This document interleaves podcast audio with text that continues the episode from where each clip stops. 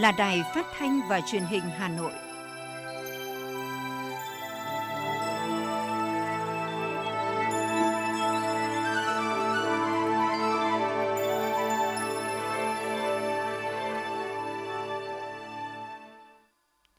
Kính chào quý vị và các bạn. Bây giờ là chương trình thời sự của Đài Phát thanh Truyền hình Hà Nội, phát trực tiếp trên sóng phát thanh tần số FM 90 MHz.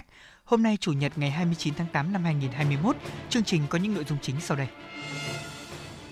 Thủ tướng Chính phủ Phạm Minh Chính dự hội nghị toàn quốc tổng kết năm học 2020-2021, triển khai nhiệm vụ năm học 2021-2022 diễn ra ngày hôm qua, kết nối với 63 điểm cầu tại các tỉnh thành phố và hơn 400 điểm cầu tại các cơ sở giáo dục đại học.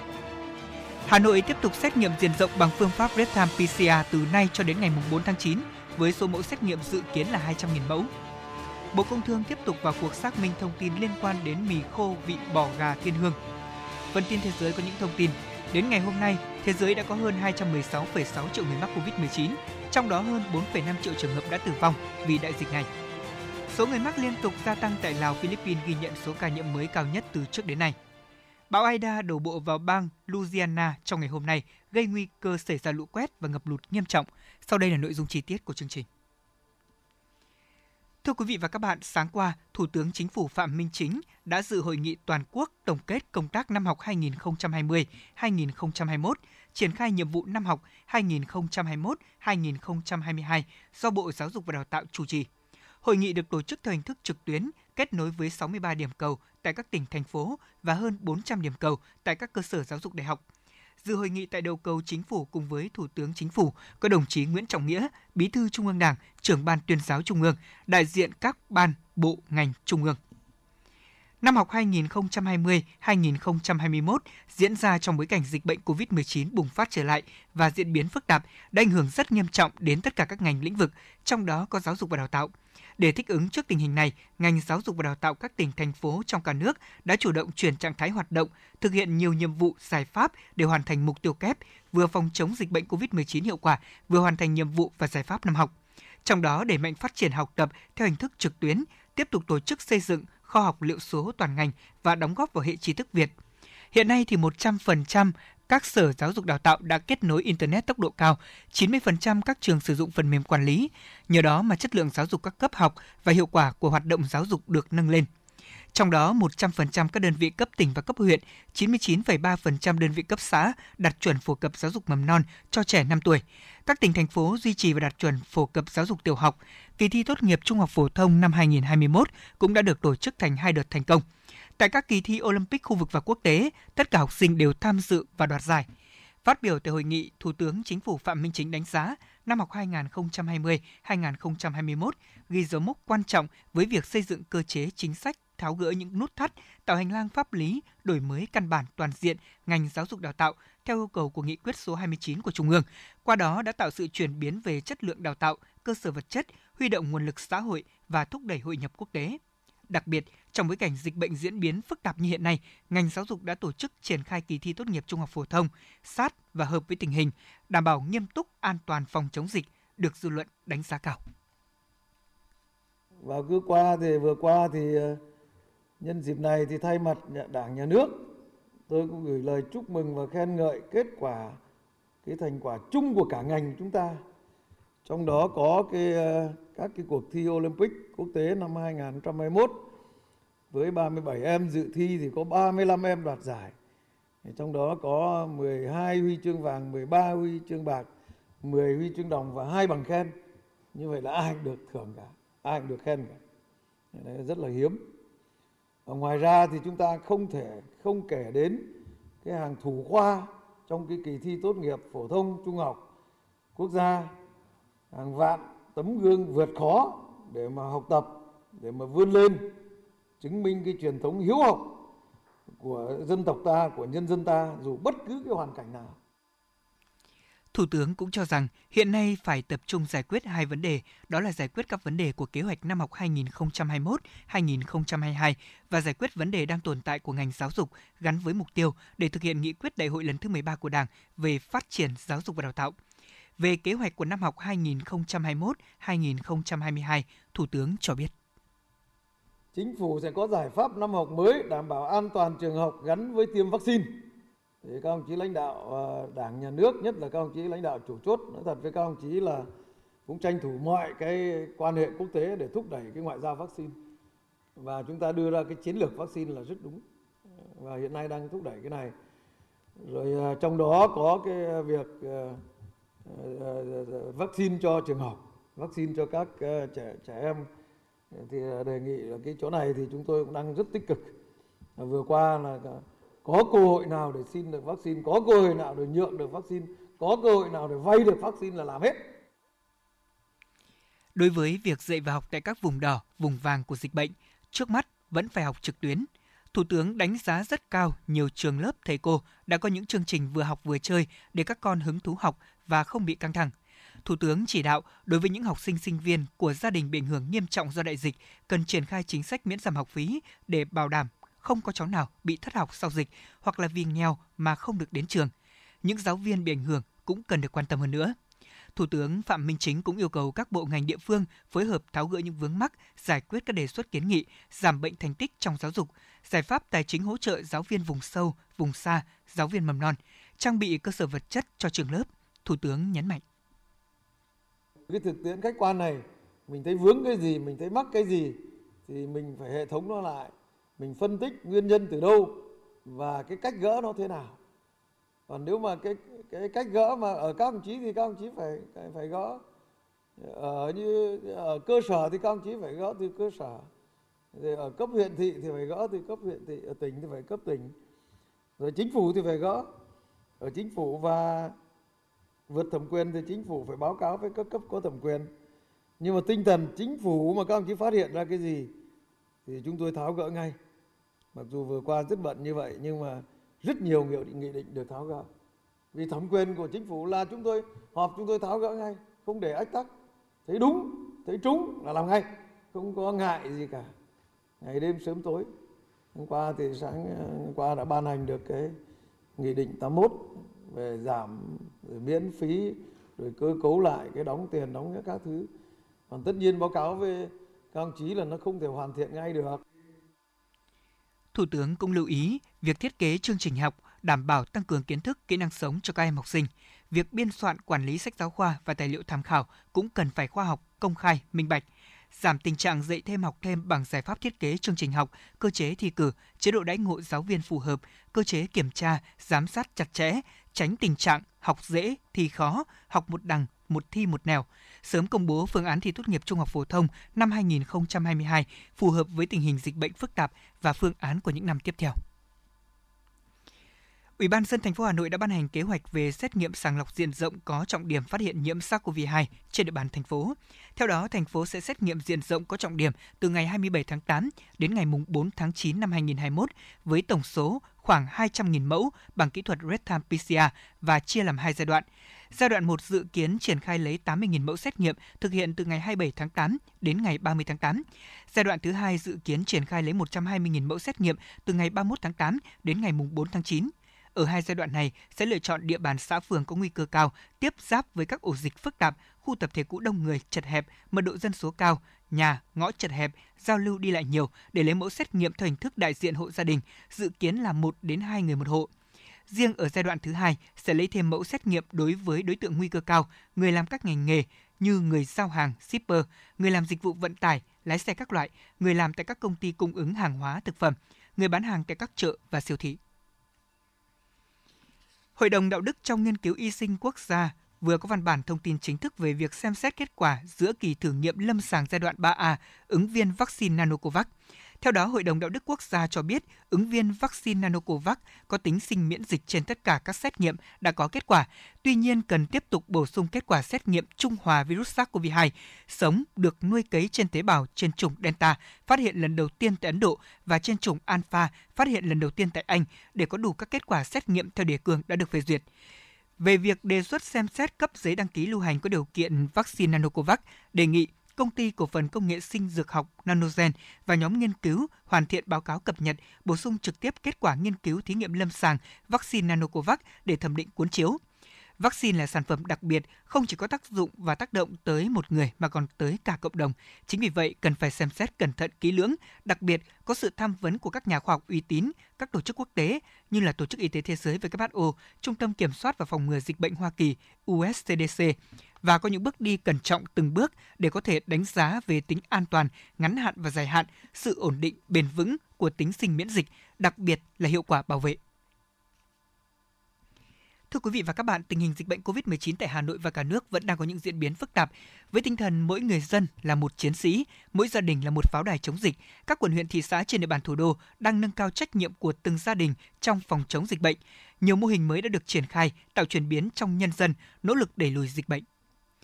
Một trong những địa phương đi đầu là quận Hai Bà Trưng. Quận đã triển khai việc đăng ký và cam kết gia đình an toàn COVID-19 đến các hộ trên địa bàn. Sau 3 ngày triển khai, đã có 79.212 trên 80.350 hộ gia đình trong toàn quận cam kết thực hiện, đạt 98,6%. Mục đích của việc ký cam kết đó là nâng cao ý thức trách nhiệm của người dân trong công tác phòng chống dịch bệnh.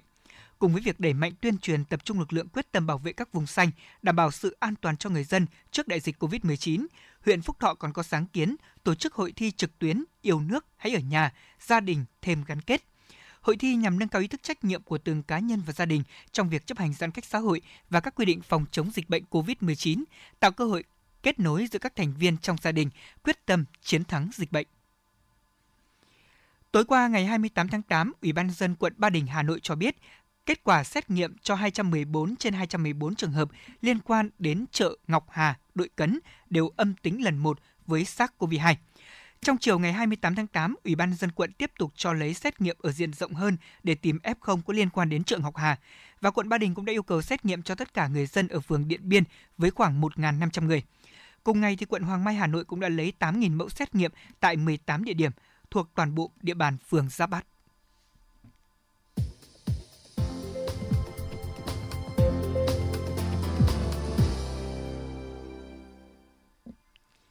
Chương trình thời sự xin được chuyển sang những thông tin đáng chú ý khác. Thưa quý vị, kim ngạch thương mại hai chiều Việt Nam, Liên minh châu Âu EU trong năm qua đã tăng trưởng mạnh, cao hơn cả thời kỳ trước đại dịch COVID-19. Đánh giá trên được đưa ra tại hội thảo trực tuyến hành trình một năm thực hiện Hiệp định Thương mại Tự do giữa Việt Nam và Liên minh châu Âu do Hiệp hội Doanh nghiệp châu Âu tại Việt Nam và Phòng Công nghiệp Thương mại Việt Nam tổ chức. Sau một năm hiệp định có hiệu lực, 65% hàng hóa của EU sang Việt Nam và 71% hàng hóa của Việt Nam sang EU đã được miễn thuế. Qua đó thì giúp kim ngạch xuất nhập khẩu giữa Việt Nam và EU nửa đầu năm nay đạt trên 27 tỷ đô la Mỹ, tăng hơn 18% so với cùng kỳ năm 2020. Xuất khẩu của Việt Nam sang EU đã giữ được lợi thế về giá, nhất là trong lĩnh vực nông và thủy sản – đây là động lực để Việt Nam, đặc biệt là các doanh nghiệp tiếp tục đầu tư khôi phục sản xuất giao dịch, thu hút lao động trở lại và thúc đẩy khôi phục nguồn nguyên liệu. Ở chiều ngược lại thì nhập khẩu từ EU vào Việt Nam đạt trên 8 tỷ đô la Mỹ, tăng trên 19%, gồm các mặt hàng linh kiện điện tử, nguyên phụ liệu, máy móc thiết bị đã giúp cho doanh nghiệp Việt Nam tiết kiệm được chi phí, tăng năng suất lao động, cải thiện hiệu quả cạnh tranh. Theo các chuyên gia của công ty Saviu Việt Nam, thì nguồn cung bán lẻ tại Hà Nội duy trì mức tăng trưởng trung bình 5% một năm trong vòng 5 năm qua.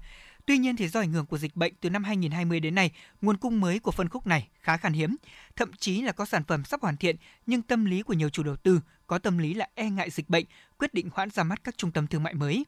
Thống kê của Savio cũng cho thấy rằng tại Hà Nội do không có nguồn cung mới nên tổng nguồn cung chỉ đạt khoảng 1,6 triệu mét vuông vào quý 2 trung tâm mua sắm vẫn duy trì nguồn cung cao nhất ở mức 914.000 m2. Tốc độ tăng trưởng nguồn cung của trung tâm bách hóa là 10% và khối để bán lẻ là 9%, vượt xa trung tâm mua sắm trong vòng 5 năm qua. Tình hình dịch bệnh kéo dài cũng sẽ làm trì hoãn lễ ra mắt của các trung tâm bán lẻ. Các chuyên gia của Savio cũng cho rằng là đến cuối năm nay, giá thuê sẽ không giảm quá nhiều, phần lớn sẽ ở mức ổn định hoặc là chỉ giảm nhẹ như hiện tại ở mức từ 2 cho đến 5%. Tuy vậy thì đến năm 2023, thị trường sẽ đón thêm nguồn cung mới và đa phần là những trung tâm thương mại được đầu tư bài bản. Bộ Nông nghiệp và Phát triển Nông thôn nhận định trong thời gian tới, xuất khẩu gạo tiếp tục phải đối mặt với nhiều khó khăn về thị trường, lưu thông và giá cả. Để thúc đẩy xuất khẩu gạo, Cục trưởng Cục Chế biến và Phát triển thị trường nông sản Nguyễn Quốc Toản cho biết, để tận dụng tối đa những lợi thế từ các hiệp định thương mại mới, cùng với việc phối hợp chặt chẽ với tham tán tại các nước để mở rộng kết nối tại các thị trường truyền thống, tìm kiếm thị trường mới, Cục sẽ cùng với doanh nghiệp tập trung đẩy mạnh xuất khẩu các loại gạo chất lượng cao, từ đó tăng giá trị cho ngành lúa gạo. Liên quan đến cảnh báo về sản phẩm mì hào hào và miến gun, ngay sau khi nắm được thông tin thì Bộ Công Thương đã đề nghị công ty cổ phần AC Cook Việt Nam khẩn trương báo cáo về quy trình sản xuất và sự khác biệt giữa lô sản phẩm tiêu thụ trong nước và xuất khẩu đối với hai sản phẩm mì hào hào và miến gút do công ty sản xuất để đánh giá sự xuất hiện của chất ethyl oxide tức là chất không thuộc danh mục được dùng quy định về giới hạn tối đa dư lượng thuốc bảo vệ thực vật trong thực phẩm theo thông tư số 50 trong sản phẩm như cảnh báo đã nêu. Đồng thời thì Bộ Công Thương chỉ đạo các đơn vị chức năng phối hợp giả soát toàn bộ danh mục sản phẩm do công ty cổ phần Accook Việt Nam hiện đang phân phối trong nước, kiểm tra xác minh và làm rõ quy trình sản xuất, các vi phạm nếu có để bảo vệ quyền lợi cho người tiêu dùng. Theo quy định của Luật An toàn thực phẩm Việt Nam và các quy định có liên quan, các tổ chức cá nhân sản xuất kinh doanh thực phẩm vi phạm pháp luật về an toàn thực phẩm thì tùy theo tính chất và mức độ vi phạm mà bị xử lý vi phạm hành chính hoặc bị truy cứu trách nhiệm hình sự. Nếu gây thiệt hại thì phải bồi thường và khắc phục hậu quả theo đúng quy định của pháp luật. Thưa quý vị thính giả, sau 10 ngày tạm dừng hoạt động, chợ Hàng Bè, ngôi chợ nổi tiếng tại khu phố cổ của Hà Nội đã mở cửa trở lại vào sáng qua để phục vụ người dân. Kiểm tra phiếu đi chợ, đo thân nhiệt, khai báo y tế bằng mã QR. Đây là những điểm rất khác đang được thực hiện tại chợ Hàng Bè sau 10 ngày tạm đóng cửa vì dịch bệnh. Và có thể thấy, những giải pháp này đã hạn chế tối đa việc tiếp xúc trực tiếp giữa người bán và người mua, từ đó bảo đảm an toàn trong công tác phòng chống dịch bệnh tại khu chợ này. Cô Nguyễn Thị Hoàng, tiểu thương chợ Hàng Bè và anh Phạm Vũ Cường, tiểu thương chợ Hàng Bè cho biết. À, vào đi chợ là phải có thẻ, sau đó thì là khử khuẩn, rồi à, đo thân nhiệt, bắt đầu mới vào. Vào mua thì có một à, hai hàng ghế, một hàng một rổ thì đựng tiền và một rổ đựng hàng, không được chạm vào tay nhau. Đấy. Và đi vào trong kia khi nhận hàng vào bán thì phải nhận ở ngõ cầu gỗ không được đi lại lung tung như ngày xưa. Mình thanh toán ờ, qua thẻ mã QR như anh dán đây này. Ví dụ ai mua mà ấy thì cứ thế ấy thôi, check tiền vào đấy thôi. Là mình hạn chế tiếp xúc. Trong thời gian đầu mở cửa trở lại, chợ Hàng Bè tạm thời chỉ phát phiếu đi chợ cho những hộ dân trong phường. Điều này đã khiến cho sức mua của khu chợ này giảm đi đáng kể so với thời gian trước đó. Tuy nhiên, các tiểu thương trong chợ cũng như những người dân đều đồng tình với cách làm này. Bà Nguyễn Thị Cúc, người dân và cô Minh Thủy, tiểu thương chợ Hàng Bè cho biết thêm. Bà con đi chợ cũng rất là à, phòng chống để cho giãn cách xã hội để cho đẩy lùi dịch. Đấy mọi người đều có ý thức trong cộng đồng. Bà con cũng rất là đồng tình ủng hộ với cái dịch như thế này để cho tất cả đều được coi là ủng hộ cái chính sách để cho tất cả đều được bình an.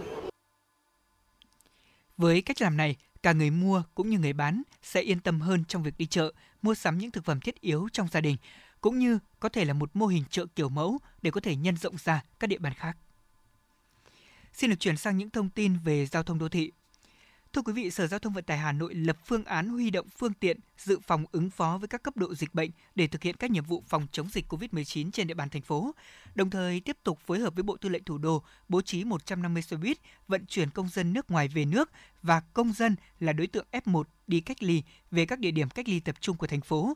Công dân đã hết thời gian cách ly tập trung trở về địa phương thành phố huy động dự phòng 2.163 phương tiện, trong đó có 1.011 xe tải và 1.152 xe chở khách, bao gồm cả người lái của các doanh nghiệp trên địa bàn thành phố.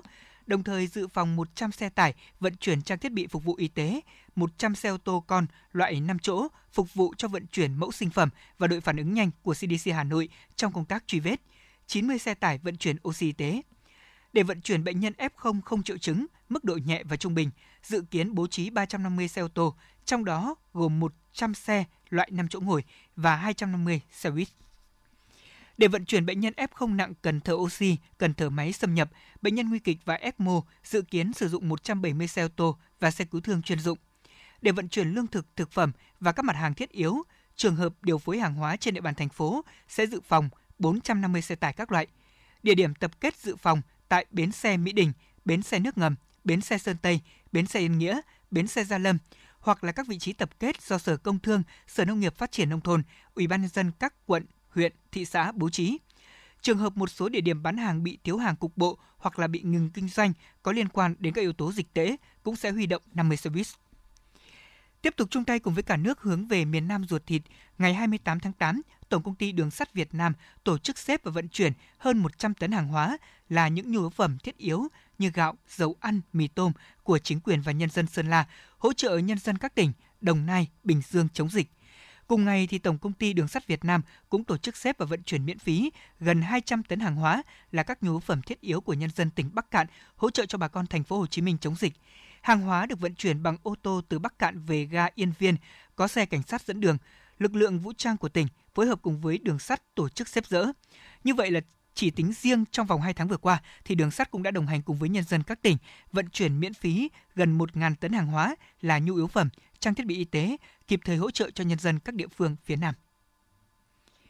Thưa quý vị và các bạn, trước tình hình nhiều tổ chức cá nhân lợi dụng giấy phép, xe ưu tiên để vi phạm các quy định về phòng chống dịch như là lén lút chở người, hàng hóa không thiết yếu, Hà Nội đã yêu cầu các đoàn kiểm tra kỹ hơn, cụ thể hơn, đặc biệt là cần kiểm tra các phương tiện lưu thông, kể cả xe cứu thương, xe công vụ, xe container, được phép cấp luồng xanh và không để lợi dụng vi phạm quy định phòng chống dịch và xử lý nghiêm những sai phạm.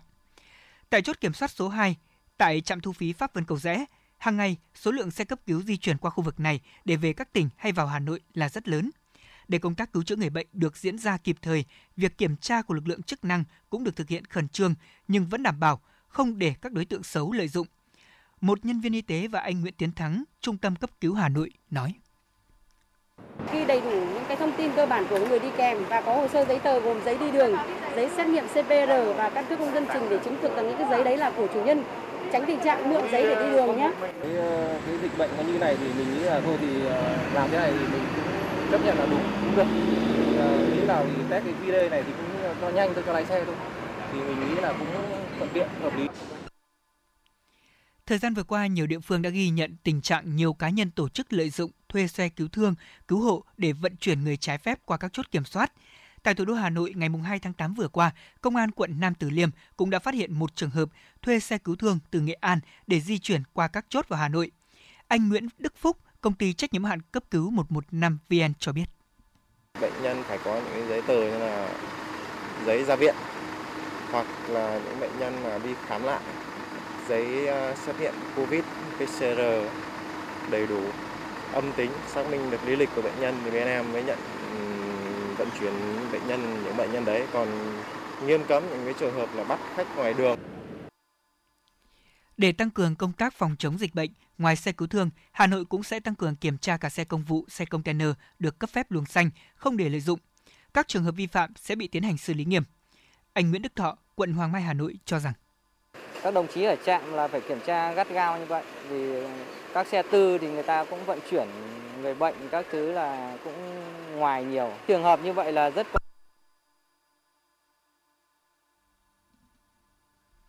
Hiện nay, tình trạng dịch bệnh tại Hà Nội có chiều hướng phức tạp với hàng loạt các ca mắc không rõ nguồn lây. Vì vậy, việc tăng cường kiểm tra, kiểm soát các phương tiện và người ra vào thành phố là vô cùng cấp thiết để tránh dịch xâm nhập cũng như lây lan ra các địa phương khác.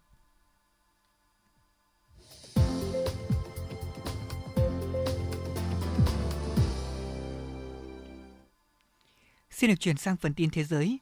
Đến sáng ngày 29 tháng 8, thế giới có trên 216,6 triệu người mắc COVID-19, trong đó hơn 4,5 triệu trường hợp đã tử vong vì đại dịch này.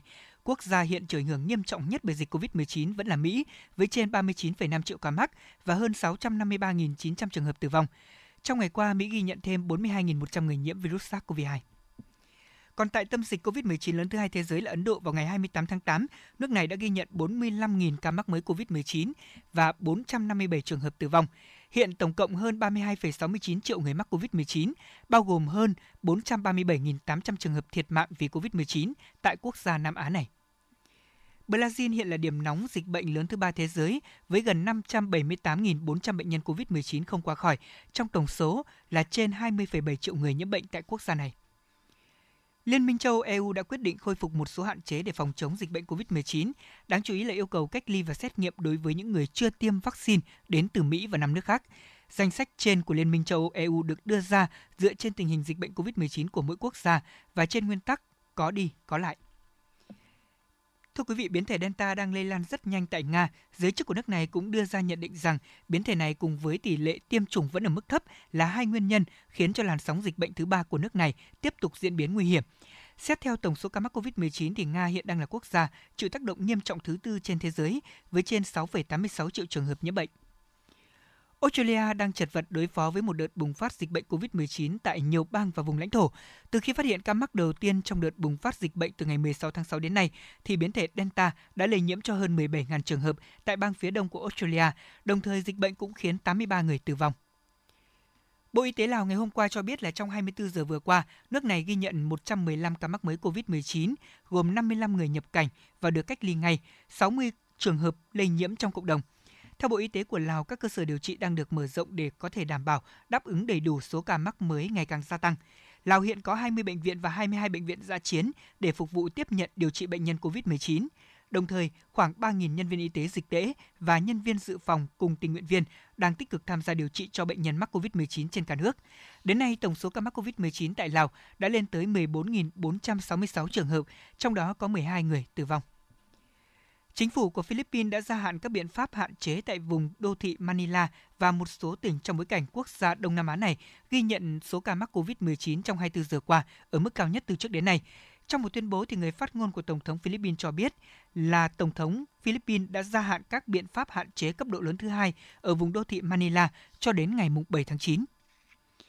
Bão Aida sẽ đổ bộ vào khu vực đồng bằng sông Mississippi phía tây của New England – của Mỹ vào ngày hôm nay 29 tháng 8, ngày mà cơn bão Katrina hoàn thành ở khu vực này 16 năm trước.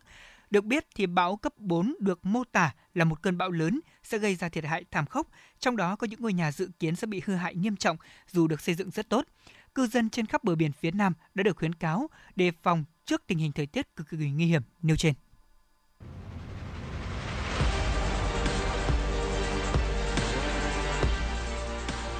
Bản tin thể thao Bản tin thể thao.